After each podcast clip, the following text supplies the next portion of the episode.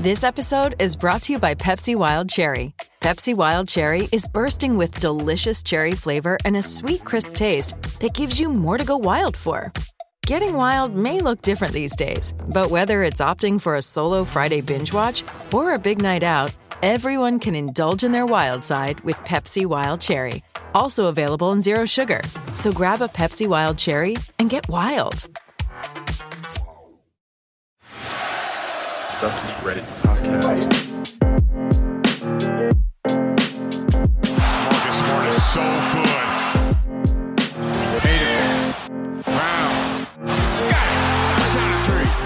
Hello and welcome to the Celtics Reddit podcast. Ben Vallis here. Thank you for joining us. Hope you're doing well. A very chill, very casual All Star break podcast for you today. We'll get to Tatum and Brown's involvement in the All Star weekend, but then we're heading straight to the Reddit recap, where we'll discuss some of the best posts from the past week, including why would a guy like Harrison Barnes boost this team's title chances when Gordon Hayward couldn't? Plus, Paul Pierce's Hall of Fame finalist nomination and more. Joining us, our USA correspondent, the man, the myth, Larbird33. How are things in the USA? What what can you report? Um, I'm planning my my uh, vacation finally. I finally decided to, you know, I've been sitting in this office for months and months without getting out. We don't have it like you do have in uh, in Australia, where you can actually live a normal life. We're still, at least in Seattle, we're still pretty locked down for the most part. Right. So I'm planning a vacation. Gonna go to Maui at the end of, end of the month. Gonna go to Hawaii. So hopefully that works out well, and I don't get COVID, and you know, I get to have a little bit of relaxing time. So that's what I've been doing for the last few Oh, days, awesome, is man. planning that all out. And is that that's going to be your first time? I'm guessing to an airport or sort of anywhere really outside of like home and and the grocery store. I'm guessing.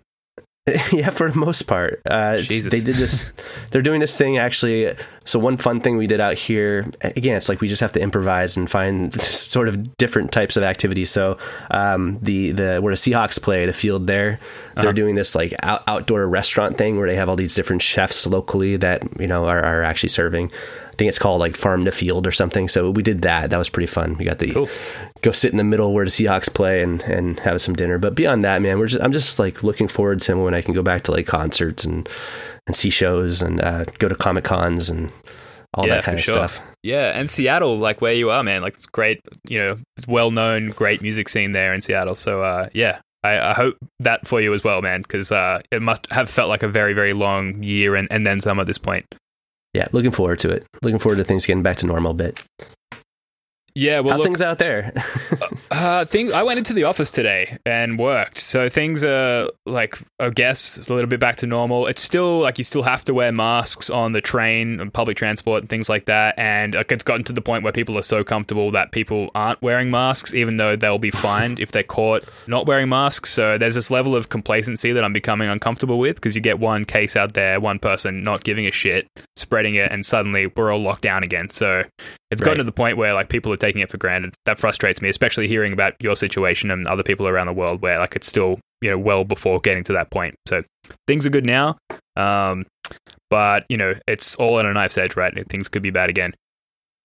2022. I think that's when we're going to finally try to go to Australia. So hopefully things are normal to the point where we can actually go on a big trip like that. So we're planning yeah. it Live, uh, live uh, Celtics Reddit podcast out. right, do it in person. in the uh, Sydney studios.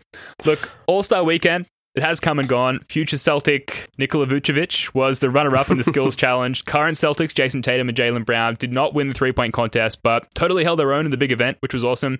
La Bird, I think let's go shot for shot here, starting with you. What were your favorite moments from All Star Weekend? well, uh, I, I didn't watch. To be honest with you, I didn't watch the actual game, but I did, it's a little bit. Uh, yeah, so I didn't actually see the game, but I did watch the three point shootout. I thought that was fun, at least for a little bit. We got Tatum into the final three, so that was fun. So beyond that, Ben, you're gonna have to you're gonna have to carry me on that. I'm one. gonna have to carry the Next one. segment. That's all right. Yeah. That's all right. I watched I watched the game and I watched Timmy's highlights afterwards, which were awesome and sort of encapsulated a, a, a video version of this segment because obviously our favorite moments were everything, including Jaylen Brown and Jayson Tatum. I do have a few though. Jaylen Brown somehow, and you'll have seen this watching the, the three point competition there, uh, Labo. Jaylen Brown somehow caught ball watching even in the three point competition, which I thought was amazing. um, Jaylen Brown was paying eight dollars fifty to to win the three point contest, so naturally I put like ten bucks on it, thinking I was going to win eighty five bucks. Uh, no, not even close.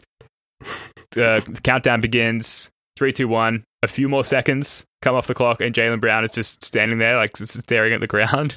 And uh, it's very typical with what we see happen on, on defense for Jaylen Brown in an actual game. So I thought there was some interesting parallels there, and it was very sort of typical, typical Jaylen. Um, did you catch that moment, Larbird?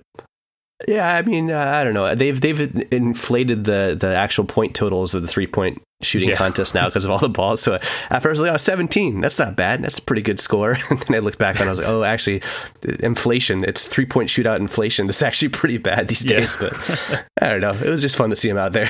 yeah, yeah, for sure. Uh, Tatum wearing the earrings to the three point contest. I don't know if I've seen that before. Obviously, we've seen like Larry Bird with the jacket and everything. don't know if we've seen anyone wearing the like the sleeper, basically the Michael Jordan earrings, uh, which I thought was weird. Getting to the game itself, Tatum's early slam, I thought, uh, and just in general, Tatum and Brown like completely looking like they belonged in Yeah. the game, which was awesome. User Jason Tatum before MVP wrote Tatum was the only player on Team KD that has a positive plus minus for the plus seven, which is I don't know. That's it's kind of typical Tatum, right? Like in a losing All-Star game. yeah, I don't know. It's it's a, like they lost by like twenty points or whatever it was. So for Tatum to come away and he had like seven assists and four steals and I don't know. It was a weirdly classic Tatum line. I guess in a loss, if you want to think about recent Celtics moments. Um, I don't know. I think just walking away from it, the fact that they didn't seem like the young guys or the new guys, even in, in Jaylen Brown's case, 22 points, hit five threes, had that crazy turnaround, like 360 no scope, three in the corner. Um, they just totally looked like they belonged. And I think that's something, you know, as, as diehard fans, everyone felt a sense of pride about. Yep. Would you agree with that? Yeah, I would. I would say that uh, for sure. I, I was trying to before this. I didn't have much time before our our, um, our podcast here. I was trying to look up what kind of stats uh, Pierce and Antoine Walker Hmm. put up in their All Star games, but I couldn't find a really easy ma- method of doing it. I would have had to go to like each like actual game log and and look at them.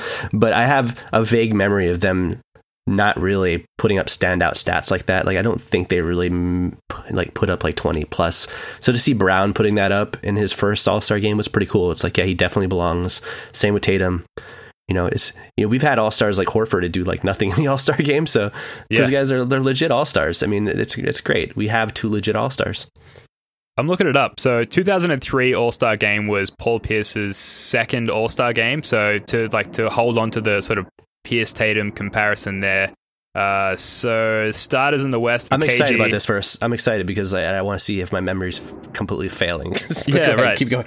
So just to set like the table here, the starters in the West: KG, Tim Duncan, Kobe Bryant, Steve Francis, and Yao Ming. And the East: uh, Allen Iverson, Tracy McGrady, MJ, so Wizards MJ, Jermaine O'Neal, and Ben Wallace. And then the reserves there in the East is Paul Pierce. He played 18 minutes, shot four of 11, 0 for five from three for eight points, four steals. Okay, there's there's the parallel. And and three assists, so not nearly the same showing in his in his All Star Yeah, game see? there, second All Star game. I mean, you could argue that you know Allen Iverson, T Mac, Michael Jordan, although well beyond his prime. I don't know. I guess you could argue there's more talent in, in Kevin Durant's team this year than there was in Michael Jordan's team in 2003. I don't know. Interesting. Possible. Possible. Interesting. Okay, so you didn't watch the game, Larbird. So there's not a lot of other moments I think that we can we can glean from you. Uh, I was gonna ask you. Yeah, I, I always I always have like the grandness of intentions of watching the All Star game, and then I just never actually watch it. I consistently, you know, I consistently watch the the like the dunk contest and and the three point shootout and all that, but the actual game itself. And I, I, I kind of like feel bad because last year I think they actually had a great All Star game towards the end. It was really exciting, but I missed that one too. So that's my bad. That's my bad. I just keep missing it.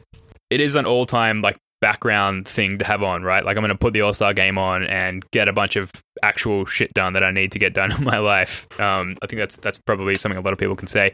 And you know, like we're we're doing a podcast this weekend because we like doing podcasts and we wanted to put something out. There's, there's not a whole lot of stuff to talk about. The All Star game happened, so we're, we're doing our best. Um, I think we should just talk about Top Shot.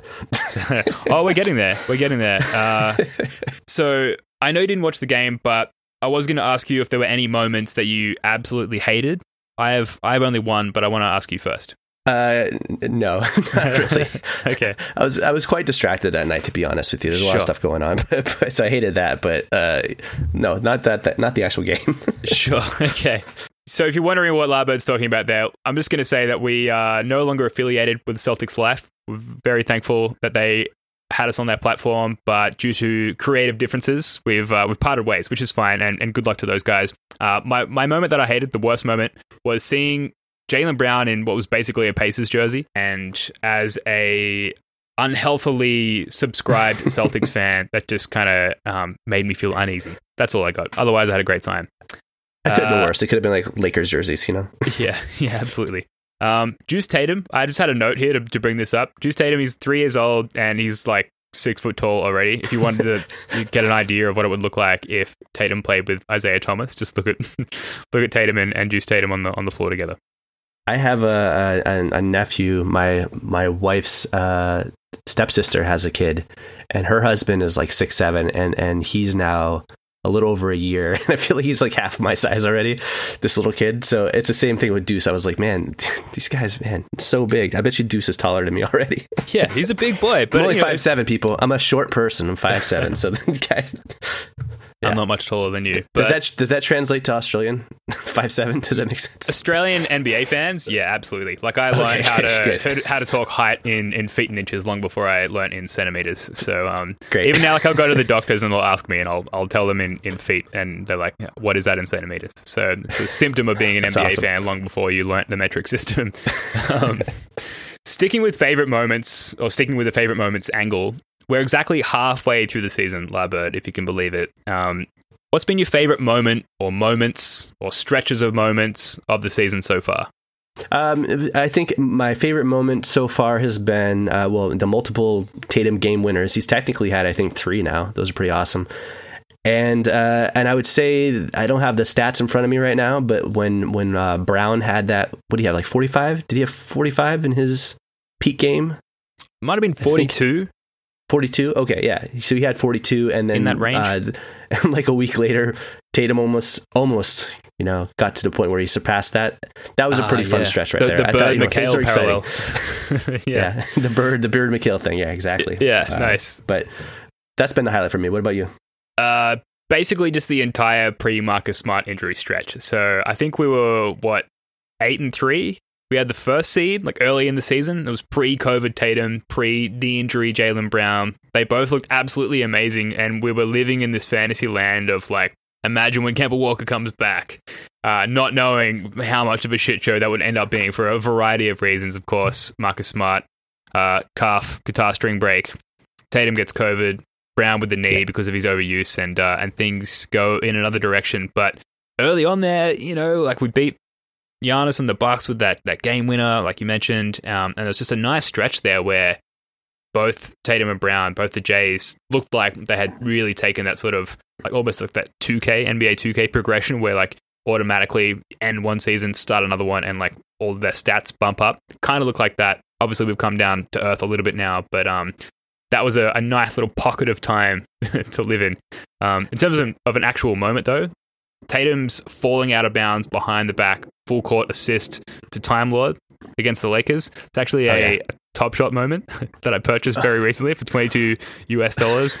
Uh, I'm a very, very proud owner of this uh, top shot moment. Uh, La Bird, uh, how, how are you in the uh, the top shot game? Are you interested in top shot at all? top shot so dumb I ask you I love it. I sarcastically love it. because I love it. It's so dumb, but it, I love it. like I, I didn't know about Top Shot until actually someone on Reddit had posted a link of um, of Tacko Fall buying Uh-huh. one, and they were like, "What the hell is this?" and and my first reaction to it was like, "This is the stupidest thing I've ever seen." yeah. If anyone's listening to this and doesn't know what it is, let me see if I can describe it. It's basically um, digital trading cards or virtual, Collectibles. and it's Yeah. collectibles. I mean, they're trading cards, but they're they're highlights, they're plays. But I think it's easier to describe it describe it to people as basically collectible cards. Or, but anyways, uh, they're backed by blockchain, so the rarity of them is bla- is backed by that. And and like you can buy theoretically you can buy a pack, but buying a pack of these cards like ten dollars but there's so many people there's like hundreds of thousands of people that want these packs and they usually do these drops where there's only like maybe uh, 5000 to 60000 you have to like wait in line and uh, yeah like my first four times trying to get a pack it was, i struck out finally got a pack the same time you got a pack. Mhm. I think that was fourteen dollars. And the cards themselves, or the collectibles, or the moments, I guess they're called, they're selling for obscene amounts. They're like crazy. The amounts, like when I bought that fourteen dollar pack, the cheapest card you could buy was fourteen dollars, and you get three of them. And my, uh, I ended up with a, uh, was it the Ben Simmons card that I immediately sold for hundred and seventy dollars. And then you ended up with uh, was it the, the Harden card or the Harden moment? I keep calling them cards, but yeah, yeah. James James Harden handles. So it's like Harden on the on the nets. So it's a recent moment, and I, I pulled it from sort of the only pack that I've been able to buy other than the pre-order, which I think uh, we get soon. And uh, just got lucky. I was like, oh, James Harden, that looks like you know could be worth something. And then check the market, and you know it's sort of gone up and down between 100 to, to 350 US dollars, and I think it's even higher than that now. Um, Yeah. So And my Pretty my happy with old that. roommate, my old roommate is obsessed with it right now too, and he just from the same pack, uh, he ended up getting a Giannis card that's now selling for over four hundred. You Wow. two are both sitting on your cards. I just sold that shit. I'm like, I don't know. I just feel like as they release more and more, the price will go down. But I'm like, yeah, at the very least, I'll get back my initial investment, and now I can actually buy cards and or buy moments and see where they go. But yeah. it's funny. It's just a funny thing. It, it is, and, and my my theory with holding on to the card, and I, I have I come into this with no real financial knowledge or success ever in my life, but that holding on to it for you know, if I sold it now, great, I make a bit of money, that's good. I can I can buy myself a nice pair of shoes or whatever. Maybe if, if I hold on to it for a year or two, it actually balloons into something actually valuable that I can translate into, you know, something that will have a, a sort of a tangible effect on, on my life financially. But uh, it's fun. It's fun. I bought the that Tatum moment yesterday for twenty two bucks. There's a, a Jaylen Brown dunk on the Warriors that I've got my eye on. Uh, as well, which is going for about 25 bucks. And I don't know what it is. I, was- I was trying to explain it to my dad recently when I was up visiting them and my dad worked in educational technology for most of his life and has always been like a pretty healthy uh, adopter of, of new technologies.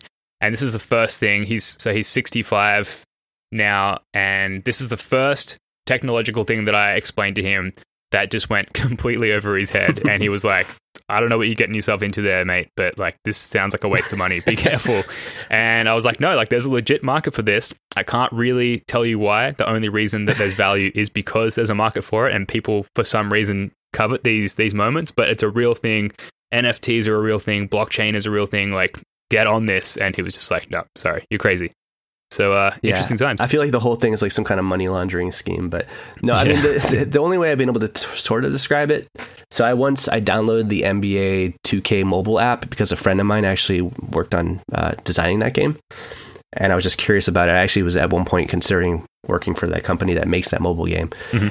and and I mean all that mobile game is is, is a digital trading card collecting game where you just like collect digital cards and I never put a cent into it, but I know, you know, maybe I'm not supposed to know this, but I know that there's there are people who played that that were sp- spending like thousands and thousands of dollars in in microtransactions just to improve their chances of getting these cards.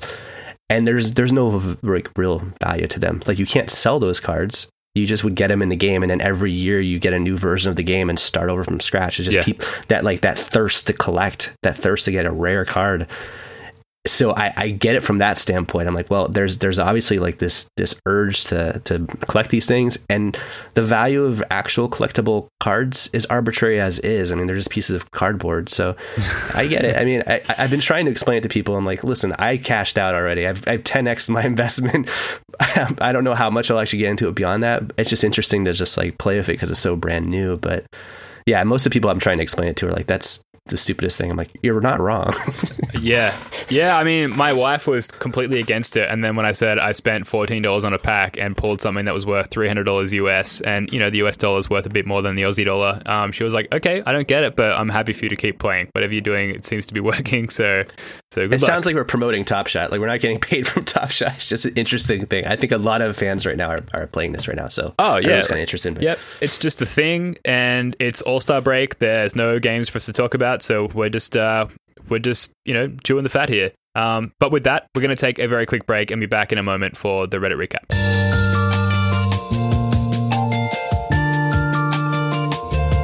Welcome back. This is the Reddit recap. Larbird33. I've compiled a short list of recent Celtics Reddit posts. I'm going to throw them at you. We want your instinctual reactions uh, to them, and then we're just going to go from there. So, starting with a post from user J Carmona24. They wrote, or they asked rather, why would a lesser performing Harrison Barnes get the Celtics to the NBA Finals when Gordon Hayward could not? Well, that one's easy because Hayward never played in the playoffs. I mean, I mean, really, I mean, we've talked about that now many times, but uh, just in case someone's tuning in for the first time and hasn't thought about it, Gordon Hayward played one healthy playoff game his entire tenure for the Celtics. He missed his entire first year in the playoffs because he was hurt, so we went to the Eastern Conference Finals in spite of that. Then he was a shadow of himself the next year, and it was obvious he was coming off the bench, didn't do much at all during the playoffs. Then the next year he was actually healthy uh, and actually played at a high level during a regular regular season. Played one healthy game, put up 12 points, got hurt, missed our entire run to the Eastern Conference Finals, and by the time he came back, it was clear he was on one leg. So uh, the idea of getting someone like Barnes by default is an upgrade over not having anyone. we didn't have Hayward, so that's an easy that's an easy one right there for sure. Yeah, no, I tend to agree with you. There's an interesting comment on that thread by user Z Gamer or Z Gamer for you Americans out there, 200, who writes, "As someone who would gladly do a trade of Nesmith and a first for Barnes, I'll explain to you my reasoning. Number one." Saying that Barnes wouldn't get us over the hump when Hayward couldn't isn't a fair statement because a healthy Barnes isn't uh, or is much better than an injured Hayward we had for a small amount of time in the playoffs. So exactly what you said there, Larbird. Yeah, I mean, let's, let's talk about it because I, I, it's if you're following any of the articles that are coming out this week, it's sounding more and more like he's our main target. Oh yeah, uh, I listened to an interview with Brian Scalabrine. I don't know if you caught that one. It was I think it was a post game interview, and he was like, "It's absolutely Barnes is our target." Mm-hmm. And you'll get, he he was basically saying you're going to hear stuff about Detroit, like Jerami Grant. You're going to hear stuff about us going after guys in Orlando and that's all a smokescreen. They still want uh, Barnes, and I, I, think that's probably probably true. I, I, even before hearing that from Scal, that was the assumption I got, which is that we're going to start hearing like it's a lot of it's posturing season. We're entering posturing season now, so you'll hear about maybe us trying to go after Evan Fournier, and that's just to like drive down the price of. Barnes. It sounds like Barnes is probably going to get moved. So, yeah, it's a it's a good uh, good potential fit. I was reading Boston.com. Uh, Tom Westerholm did two articles this week. One was about Vucevic and one was about Barnes. He does a really good deep dive into both and like why would you want to get them, what the actual price would be. So I'd recommend people check those out if they want to see more about it. But yeah, it does sound like Barnes is the guy. Um, just to, the guy who was the comment that said he'd be happy to give up Nesmith in a first. Who said that? That's Z Gamer 200. They also said that we had a lot of internal improvement since the Eastern Conference Finals. Tatum has been in a slump post COVID, but his passing continues to come along, and presumably Tatum will be healthier come the playoffs. Brown and Time Lord have both improved quite a bit this season, and so have Tyson Ojale. Kemba should also be better and actually hitting threes, assuming he stays healthy, which is to say that the team outside of the departure of Gordon Hayward is actually better. So the introduction of a guy like Barnes, would allow Tatum and Brown to put more energy into their defense, which has noticeably slipped this season. The extra mm-hmm. 15 to 20 points per game Barnes would provide combined with the return of Smart to take on some of the playmaking duties should also also help the Jays return to two-way excellence. Yeah, it's a good fit. Like, you know, Brooklyn's a monster and they have now tons of all-star talent. But if we're looking about like building a team that makes sense, Barnes does make sense as a as a third guy uh, alongside the Jays. And I, I've been really um, multiple times on here. I've been advocating about how much I, I, don't want us to give up on on Nesmith and how you can become a potential really good player down the road.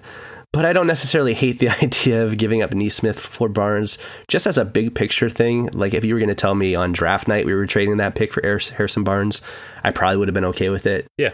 And then also he's he's got this contract where he's making I think 22 million or it's it's I think it's 22 million this season and it declines uh, in the next couple years, but it's around 20 million.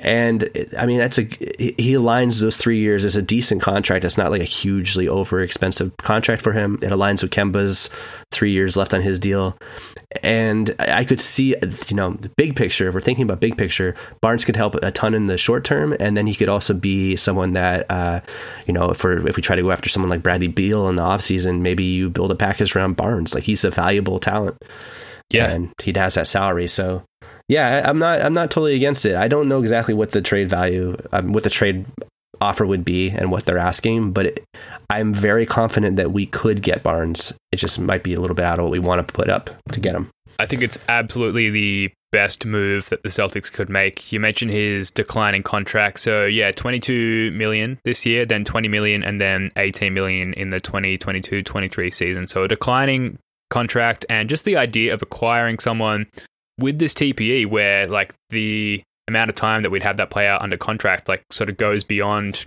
what the Hayward contract was. So I think it adds some some value there in that okay, like we've made this decision, we've got a very impactful, a very you know high contributing player, and we've got time to figure out you know whether they work for us, whether we should move them again, like you said, Larbird. It just kind of extends the clock a little bit and gives us that extra contribution on the court, um, which is great. As opposed to acquiring, you know, an expiring contract, which might be great for the season, but as a lot of people have pointed out, this season might not really be the one to shoot for with all the talent in the East.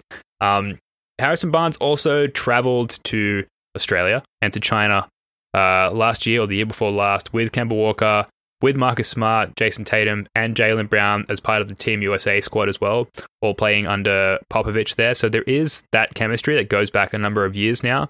Um, and he's an eight year player. He's only 28, but he uh, you could consider him a veteran in the league, really. So there's just so much upside to this potential Barnes acquisition.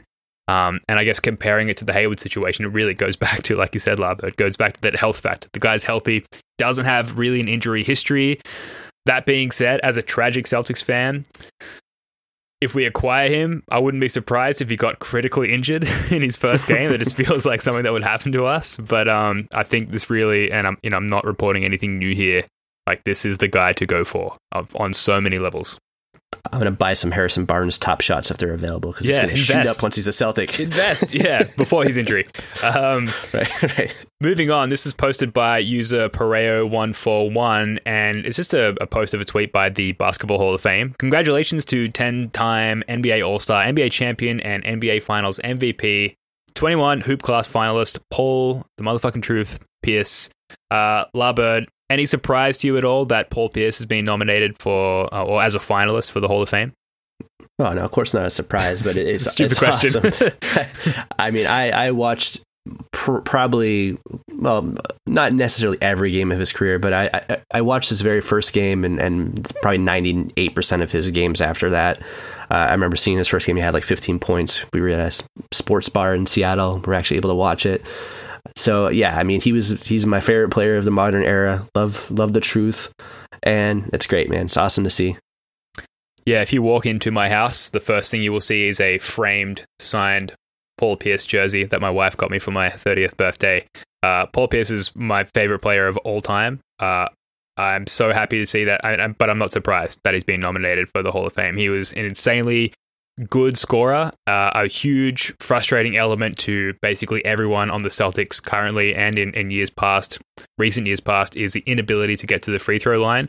Paul Pierce above everything else, was an absolute pro of drawing contact and getting to the free throw line. And that was a huge part of um, the longevity to his career and why he was able to be successful for such a long period of time and going beyond the Celtics to the Wizards and oh, sorry, the Nets and the Wizards and not so much the Clippers, but you know, everyone has to to wind up at some point. Um, he was just such a, a pro scorer and kind of had an old man game to him as well. And as someone, I just turned 34 and um, happens to be Paul Pierce's number. Uh, and knowing, I have to be careful here not to like compare myself to an NBA player, but he, he did have a kind of like a feet on the ground old man game, and and to know that there's a style of play that exists that um is maybe accessible to the lesser athletic type like myself uh, is is comforting when I go to sleep at night. So I just love Paul Pierce. I could honestly, we could do a Paul Pierce podcast. I could talk about him all night. I've seen him in the flesh play many times, um, and they were always awesome. And uh, a lot of my best memories in my life revolve around Paul Pierce, to be honest. So very, very happy to see this news. it was just an awesome. I mean, he just had an awesome story too. I mean, we, we early on where he got you know he got stabbed and we, we thought the worst, and then he ended up being a sort of a surprise all star. I mean, he was the tenth pick, so not everyone really expected he was going to be that good. And just watching them those early years, coming back from you know that kind of crazy incident. And becoming a, a you know all NBA level type talent. And then you know, honestly, there was points where where we were down on Pierce. You know, where the the team was struggling, and he seemed like he was probably going to get moved. I know that there were several points where we considered trading him, and might have actually even offered him up and had an agreement that he he killed to Portland for the Chris Paul pick. Like there's examples of these things. Mm-hmm. So you know to to go from the kind of low point and then once KG comes and winning the championship, Finals MVP. I mean, it was just a really a really cool career. Um, just to see that kind of journey and and and you know I started watching as a teenager when he was first coming into the league, so I felt like I kind of grew up alongside the truth. Mm. And uh, yeah, it was just it was just awesome to watch. Is there a game or a series or anything on the court as far as Paul Pierce's career is concerned that stands out to you? Well, one of the early ones, I think it was the the Nets game where I forget the again. I don't have the stats in front of me today, but the uh, we came back from some ridiculous deficit against them in the playoffs, and uh, him and Walker were just lighting it up. I think they were down like twenty five points heading into the fourth or something. That was an awesome game. We ended up, I think, losing that series, but it Yeah. was a good example of just like early Pierce just tearing up, and then you just get the sense like, dude, this guy's his ceiling. His ceiling kept seeming like it was getting higher and higher. Um, and I see a, a bit of that in, in both the Jays. You know, like both of those guys kind of uh, following the kind of same trajectory where it's like you keep kind of raising your expectations, and that's what it was like watching watching the Truth. Yeah, absolutely. That 2002 Eastern Conference Finals is, uh, yeah, critical, critical moment in sort of Paul Pierce's early career. Um, I've talked about the time that I watched Paul Pierce drop 40 on the Cavs some from some very close baseline seats uh, earlier or previously on this podcast. So I'm not going to do that again. But a game later in his career that stands out to me, I think it was in 2013. Uh, so obviously much older Paul Pierce, and he had a triple double in a victory, in overtime victory uh, against LeBron's Heat, and it was shortly after it was announced that Rondo was out with a torn ACL, and Paul Pierce just like played. You know, I go back to this again, like the ultimate old man game. Like I feel like his feet didn't leave the floor at all, but he was just every he was got- basically playing point guard with Rondo out, so he had an insane amount of assists. Um, he was just like a, a clinical basketball player and just completely controlled the game. KG was well past his physical prime at this point, and somehow Paul Pierce just willed the Celtics to a win against like an insanely dominant and inevitably, or ultimately championship winning LeBron Heat team. So, um, Yeah, I mean that was Amazing. that was because that was because Rondo was a dirty Laker at heart, and losing him. Yeah. helped us. No, just Yeah. joking. And I love despite Ron- Ray Allen being a dirty Miami Heat at heart as well, we somehow managed to get it, get it done. Um, moving on, this is posted by user Chinese Fox 97 who wrote, We have a young prospect at every position. And they go on to write, Watching YouTube highlights of our young guys from Timmy's videos. Uh, and I just find it interesting that aside from our core of Smart, Jaylen, and Jayson, and maybe Kemba, we have a young prospect at every position. Point guard, we've got Payton Pritchard. At the two guard, we've got Langford. Small forward, we've got Nesmith. Power forward, Grant Williams. And the center, of course, we've got Time Lord. All of those prospects are 23 and under. All of them still have potential and room to grow. Just crazy how young our bench is. We could probably trade a few of our picks and the next few years because a few of a few of our picks in the next few years because we already have a young prospect at every position that we still need to develop. So what this user is saying is like, why are we hesitating to uh, to trade any of our first round draft picks because we've already got solid prospects at every position there, Larbird. Yeah, it's a it's a fair point, and, and assuming that the Jays are going to keep us competitive, those late firsts probably won't amount to too much. I think the biggest bummer of COVID, obviously, is that we couldn't see these uh, these guys win summer league champion. Yeah. yeah. I know, right? The real championship is uh, is gone, never to be uh, never to be attained again. So it's a shame. Um, Yeah. Tragic. it's a real tragedy. Um, Reddit user King of Pants wrote, "Yeah, our picks are super disposable. The only real reason I can see holding on to them is if the team is waiting for like the quote unquote big move there." So, uh, yeah. Anything else to add there on the the hoarding and or trading of first round draft picks before we move on? It's just a weird thing that there's like so many of these recent trades. Teams are just dumping out all their picks. I think the most you can give up is four first rounders and three pick swaps, and we've seen teams actually do this. And I think we have that in our back pocket, but I don't think we'd do it unless it was someone like. I think a couple of examples we've talked about on, on Reddit was uh, Karl Towns, Bradley Beal, maybe one of those guys that you just unload all the picks. Yeah.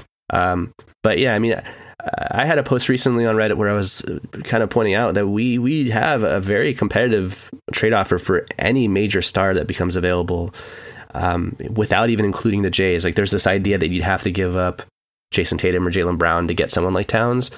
Not necessarily. I mean, you can put up a really competitive package with, um, you know, Marcus Smart. I don't want to lose him, but he's a he's a valuable asset. If you include someone like Payton Pritchard, who's now making waves as one of our top rookies in the league this year, and someone like Robert Williams, who's now making waves as a potential Clint Capela, and then you just unload all those picks. I mean, you you could potentially get anyone that becomes available that hits the market at least if they're interested in coming here. Yeah. So yeah, I mean, it's interesting. It's like you know, Ainge is taking so much flack for not giving up a, a monster deal like that, but we still have a monster deal that we could make. It's an interesting segue, though. This was posted by user Bob Neal and Van, and it's an article by, uh, I told myself I was going to remember the name, and I didn't. It's an article by Chad Finn on boston.com. And I'm just going to summarize the article by reading the uh, last paragraph, which is basically a TLDR. Basically, they, they round the whole thing up by saying Ainge, Danny Ainge should hit this trade deadline with the idea of putting together the best Celtics team in a year or two, not right now. And if you really must have a veteran presence, hey, some guy named Joe Johnson was pretty good for USA basketball's AmeriCup qualifying team a few years ago. So the title of the article is Danny Ainge shouldn't mortgage the Celtics' future trying to save this season. I know we've sort of covered a lot of this already, Larbird, but do you agree? Do you disagree with that? How do you feel in general about this article? I haven't actually read that article, but it sounds very similar. Our, if, if people want to go back and listen to our last podcast, I, I did this whole deep dive into what a, a, soft rebuild would look like. And it's not, it's still not something that I'm I'm pulling for, but the whole idea of that was setting up the team to be as successful as possible in two years, and maybe kind of punting on this season to a certain extent. I don't know. I mean, it's it's a balance. I mean, really, I think it really just depends on what's available in this market I mean, if they can get Barnes for really cheap, makes sense to get him. I mean, that was kind of the the thing that Ainge did. That seemed to be like, um, you know, in 2015, where we were kind of setting out with the goal of literally tanking, and then Isaiah Thomas just became available, and we were like, well, we can get him for like nothing, like literally nothing, sure. So I think that's just probably the approach that he still takes, where he's just remaining flexible. If he can add to this team and and uh, really make a competitive run, great. And if not, you know, maybe he just kind of sets the team up to be as um, competitive as possible in a couple years. He's probably flexibility is key. I'm hearing a lot of background noise in your thing, by the way. Yeah, I'm sorry about that. And to those people listening, it's uh, it's raining, and I'm in my attic oh. below a uh, like a corrugated iron roof, and it's just pounding rain. Um, yeah, so it's almost like I, I my full time job is like in a tech role, and there's almost like a programming element to it, like an if this then that approach. Like if something amazing comes up and we can really improve our team and increase our title chances before the trade deadline, great. But if not, let's move on. And we've got the TPE in the offseason. We've got options moving forward. Um, and that's that's been pretty consistent with Danny Ainge. I know people have kind of shit on him about not making the move, but he never has kind of gone all in to the point where like we just have no other options coming up in the future. And if he doesn't make that big big acquisition um, or trade or whatever it might be before the trade deadline, like there's still chances to improve this team going forward in the in the short term future. So um, I think a lot of people are going to be very upset if something doesn't happen, but it's not not the end of of hope uh, for our short term future. Something can still be done in, in the near future there. So um, before we wrap this one up, Bird, is there anything else you want to add on any of the points that we've got to tonight, or anything else that's on your mind, Celtics wise? Uh, no, just want to uh, once again thank Celtics Life for uh, the time they, they gave us and uh, wish them the best, like you you said earlier. And I'm excited for the second half of this this season. It's going to be pretty uh, pretty fun. I mean, the next two weeks in particular is going to be fun to look at all the rumors and, and kind of get in uh, start to fantasize about what the team might be after the dust settles. Yeah, absolutely. And uh, you mentioned the the immediate you know schedule for the Celtics. We're playing the Nets on Friday Australian time. I guess it's Thursday night in the US. Uh, we're playing the Nets. Kevin Durant's health is in question. I think it was recently confirmed that Marcus Smart is not going to be playing. I don't know. We're coming off a four game winning streak. The Nets have been hot as well. Are you confident in any way in the Celtics maybe pulling out a win against the Nets? Yeah, anything's possible. yeah, as KG once said, wise, wise words. Okay, that's going to do it for this one. If you like what you're hearing, by the way, do us a solid. Go give us a five star rating on Apple Podcasts, subscribe to the pod, share it around, all that good stuff. Show us some love. The Celtics, like we said, have the Nets and then the Rockets coming up in the next week. We'll be back with another pod after those two games. Larbird33, you're a legend, mate. Thanks again. All right, man. Good night. all right, folks. Until next time, go Celtics. Peace.